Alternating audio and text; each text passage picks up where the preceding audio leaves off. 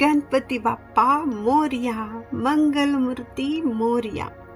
Hello दोस्तों, दिल में हर्ष, उल्लास, उमंग लिए हम शायरी सुकून की टीम की ओर से आप सभी को गणेश चतुर्थी के इस अत्यंत शुभ अवसर पर दिल से बहुत सारी शुभकामनाएँ देते हैं। आप सभी का आपके अपने शायरी सुकून मंच पर तहे दिल से, प्यार से, उत्साह से स्वागत करते हैं। आज हम बहुत सारी गणेश जी पर बातें करेंगे, जो आपको बहुत पसंद आएगी। और शायरिया भी होगी। लेकिन उससे पहले, शुभ कार्य से पहले क्या करते हैं, वो मंत्र हम आज बोलेंगे। गणेश जी का तो लीजिए, सुन लीजिए। वक्रतुंड महाकाय सूर्यकोटि समप्रभ। निर्विघ्नं कुरमे देवा सर्व कार्यशु सर्वदा। आप में से सभी गणेश भक्तों को ये तो पता ही होगा, ये मंत्र हमने जो बोला है, वो शुभ कार्य से पहले बोला जाता है, इससे कार्य में कोई भी बाधा नहीं होती है। सोचिए दोस्तों, हम सब कितने खुश नसीब लोग हैं जो इस देश में जन्मे हैं। यहाँ की हर संस्कृति नायाब है। परंपरा, उत्साह पूरा साल हमारा कितनी खुशियों के साथ गुजरता है। और ये गणेश उत्सव देश में घर घर में, विदेशों में भी मनाया जाता है। दुनिया के किसी भी कोने में हम अपनी संस्कृति, अपनी परंपरा, हमारे उत्सव हम नहीं भूलते हैं। भाद्रपद माह के शुक्ल पक्ष की चतुर्थी को श्री गणेश उत्सव मनाया जाता है और वो अनंत चतुर्दशी तक बड़े ही धूमधाम से मनाया जाता है। पूरे देश में मनाए जाने वाला ये उत्सव, इसकी शुरुआत कहाँ हुई? पुणे, महाराष्ट्र से। सबसे पहले छत्रपति शिवाजी महाराज जी ने 1630 या 1680 में ये त्योहार मनाने की शुरुआत की थी। उनकी माता जिजाऊ जी ने पुणे के ग्राम देवत कस्बा गणपति की स्थापना की थी। उसके बाद अठारहवीं सदी में पुणे में पेशवा काल में शनिवारवाड़ा ये जो स्थान है, वहाँ पर श्री गणेश जी की हर्षोल्लास से स्थापना हुई थी।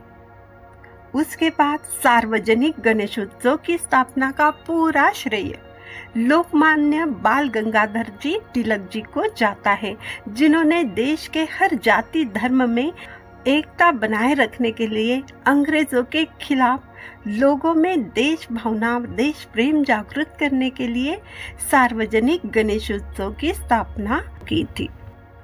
हर जाति धर्म के लोग ये त्योहार तब से अब तक बड़े ही धूमधाम से, श्रद्धा से देश में, विदेशों में भी मनाते हैं। महाराष्ट्र में गणेश उत्सव तो अद्भुत होता है अवर्णीय होता है, शब्दों से परे एक ऐसा अनुभव जो ज़िंदगी का यादगार लम्हा बन जाए। हम तो ये कहते हैं, अगर आपने महाराष्ट्र के पुणे या मुंबई का गणेश उत्सव का अनुभव नहीं किया तो ज़िंदगी व्यर्थ रह जाए। गणेश जी के भक्ति में डूबकर सारे गम परेशानियाँ भूलकर गणेश जी के चरणों में खुशियों का खजाना पा लेते हैं। महाराष्ट्र के दिल में, घर में, गले मोहल्लों में, मंदिरों में गणपति बापा का जय घोष होता है। पुणे के श्रीमंत दगड़ूशेठ हलवाई गणपति जी, क्या कहे? ये एक अनुभूति है, जिसे शब्दों में नहीं समझाया जा सकता। सिर्फ़ अनुभव किया जा सकता है, क्या रूप है, क्या रुबाब है। उनकी सजावट आँखें पलके तक झपकना भूल जाते हैं। भगवान दिल दिमाग में बस जाते हैं कि हम हम किसी दूसरी दुनिया में खो जाते हैं। गणेश उत्सव में शुभ मुहूर्त पर गणेश जी की स्थापना की जाती है। हर एज ग्रुप के लोग ढोल ताशा के साथ नाचते, गाते, घरों में, पंडालों में गणेश जी की स्थापना करते हैं। पंडालों की बहुत खूबसूरत सजावट होती है। लाखों लोग दर्शन के लिए आते जाते रहते हैं। सुबह शाम पूजा आरती, भोग अर्पण किया जाता है। सांस्कृतिक प्रोग्राम, मनोरंजन के प्रोग्राम भी होते हैं। विघ्न विनाशक बुद्धि के देवता, हर दुख हरने वाले बापा जी अपने साथ एक चैतन्य ले आते हैं। उमंग, उल्लास हर एक के दिल में भर देते हैं। एक ही धुन होती है भक्ति नाथ चारों ओर गुंजता है। गणपति बापा मोरिया गणेश जी के आगमन के साथ ही चारों ओर खुशियाँ छा जाती है। हर कोई सिर्फ़ भक्ति के रंग में रंगता है। पूजा पाठ भक्ति, भोग बापा जी के अत्यंत प्रिय मोदक लड्डू का भोग चढ़ाया जाता है। श्री गणेश जी को खुश किया जाता है। लाल पुष्पों से, दुर्वा से उनकी पूजा की जाती है। अनंत चतुर्दशी तक रास्तों पर गणेश भक्तों का जन सागर उमड़ कर आता है। मुंबई में सिद्धि विनायक, लालबाग का राजा, मुंबई का राजा। बहुत सारे गणेश जी बेहद लोकप्रिय हैं। मन को मोहने वाली बातें हैं, रोचक बातें हैं। भक्तों की सच्ची भक्ति से प्रसन्न होकर उनकी सारी मन्नतें पूरी कर देते हैं। एक शायरी अर्ज़ किया है, गौर फरमाइए। जय गणेश जी, कर देते हैं दुख, दर्द, विघ्न दूर सारे। जब जब हम भक्ति भाव से विघ्न हरता को पुकारे, जब जब हम भक्ति भाव से विघ्न हरता को पुकारे, दुखों के भवर से हमें निकाल कर दुख हरता सबका जीवन सवारे। दुखों के भवर से हमें निकाल कर दुख हरता सबका जीवन सवारे। मंगल मूर्ति के भक्त कभी किसी मुसीबतों से कभी ना हारे। बहुत खूब बहुत खूब। बोले दोस्तों, जो हमने कहा सच कहा ना? गणेश जी के जो भक्त हैं, इस बात से कभी इनकार कर ही नहीं सकते हैं। गणेश जी का नाम ही तो विघ्नहर्ता है। हर हाल में भक्तों की रक्षा करते हैं, विघ्नों का नाश करते हैं। दोस्तों, आपको बता दें, आज की सभी शायरियों को लिखा है, स्क्रिप्ट को भी लिखा है। शायरी सुकून मंच के स्क्रिप्ट राइटर सोनम सोनारिया ने हमने ही लिखी है। और एक ज़रूरी बात कह दें, अगर आप शायरियाँ सुनना चाहते हो, शेयर भी करना चाहते हो तो शायरी सुकून डॉट कॉम और स्पॉटिफाई जैसे सत्रह से ज़्यादा अन्य प्लेटफॉर्म पर जाकर शायरी सुकून को सर्च कीजिए, फॉलो कीजिए और अपनी मनपसंद शायरियों का आनंद लीजिए। यहाँ पर आपको भगवान जी पर भी लिखी हुई बहुत सारी खूबसूरत शायरियाँ मिल सकती है, त्योहारों पर लिखी हुई शायरियाँ मिल सकती है। आपके हर फीलिंग से जुड़ी शायरियों का खजाना सिर्फ़ आपके लिए है। दोस्तों, आप तो जानते हो गणेश जी विद्या बुद्धि के दाता, मंगलकारी देवता है। सबसे पहले उनकी पूजा अर्चना की जाती है, प्रथम पूजनीय है। दस दिनों तक गणेश उत्सव के बारे में पुराणों में लिखी एक कथा के अनुसार माता पार्वती में मातृत्व की इच्छा जागी। नहाने से पहले शरीर पर लगे चंदन उमटन से एक मूर्ति बनाकर उसमें उन्होंने दिव्य शक्ति से उसमें प्राण डाले और वो मूर्ति पहरेदार बनाकर दरवाजे पर खड़ी कर दी। भगवान शिव को जब पार्वती माता से मिलना था, तब इस पार्वती नंदन ने माता का आज्ञा का पालन करते हुए उन्हें अंदर जाने से रोका। अपनी जिद बिल्कुल न छोड़ी। अपने शक्ति पर बालक को बहुत घमंड हो गया और दोनों में युद्ध भी हुआ। क्रोध में शिवजी ने शीश काट दिया इस बालक का और माता पार्वती को जब ये बात पता चली तो उनके गुस्से और दुख से संसार में तबाही आने लगी। शिवजी ने हाथी का मुख बालक को जोड़कर उन्हें पुनर्जीवित किया। वो बालक गणेश कहलाया, प्रथम पूज्य मंगलता का प्रतीक कहलाया। अब दोस्तों, एक शायरी भी हो जाए गणेश जी पर लिखी हुई। जरा गौर फरमाइए, गजवंदन मोहक रूप है, लंबोदर भव्य है काया। मुखमंडल पर ज्ञान का तेज, चारों ओर है छाया। पापा मोरिया मोरिया का जय घोष हर दिल को है भाया। उत्साह उमंग का ये पर्व खुशी का खजाना ले आया। उत्साह उमंग का ये पर्व खुशी का खजाना ले आया। उत्साह उमंग के इस उत्सव में दिल में खुशियाँ भर देता है। सभी की खुशियाँ बरकरार रखते हुए चलिए सुनते हैं एक छोटी सी कहानी गणेश जी और माता लक्ष्मी की। माता लक्ष्मी जी की कोई संतान न होने पर वो बहुत दुखी थी। जब उन्होंने ये बात अपनी सखी पार्वती देवी को बताई तो पार्वती माता ने गणेश जी को उनके गोद में रखकर माता लक्ष्मी का दुख दूर करने की कोशिश की। तब माता लक्ष्मी ने गणेश जी को अपना मानस पुत्र माना। कहा कि युग में पुत्र गणेश जी के साथ ही उनकी पूजा की जाएगी। तभी से वो पूजा गणेश जी के साथ जब पूजा होती है, वही संपन्न मानी जाती है। माता लक्ष्मी उन पर प्रसन्न होगी, पुत्र गणेश जी के साथ ही माता लक्ष्मी की पूजा की जाती है। यही प्रथा तब से अब तक चलती आ रही है।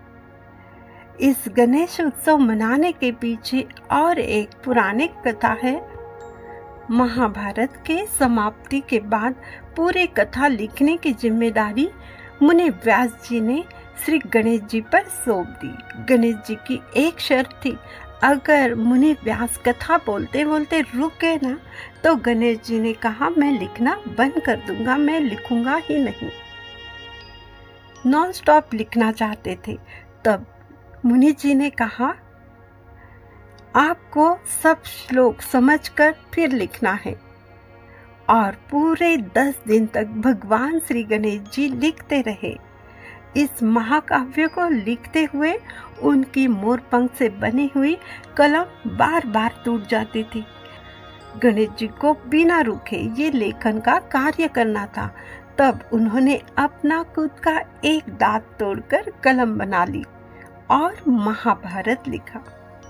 तभी से उन्हें एक दंत भी कहा जाता है। एक ही जगह पर वो प्रसन्न रहे, इसके लिए मुनि व्यास उनको, गणेश जी के मनपसंद लड्डू और मोदक उनको खिलाते रहे।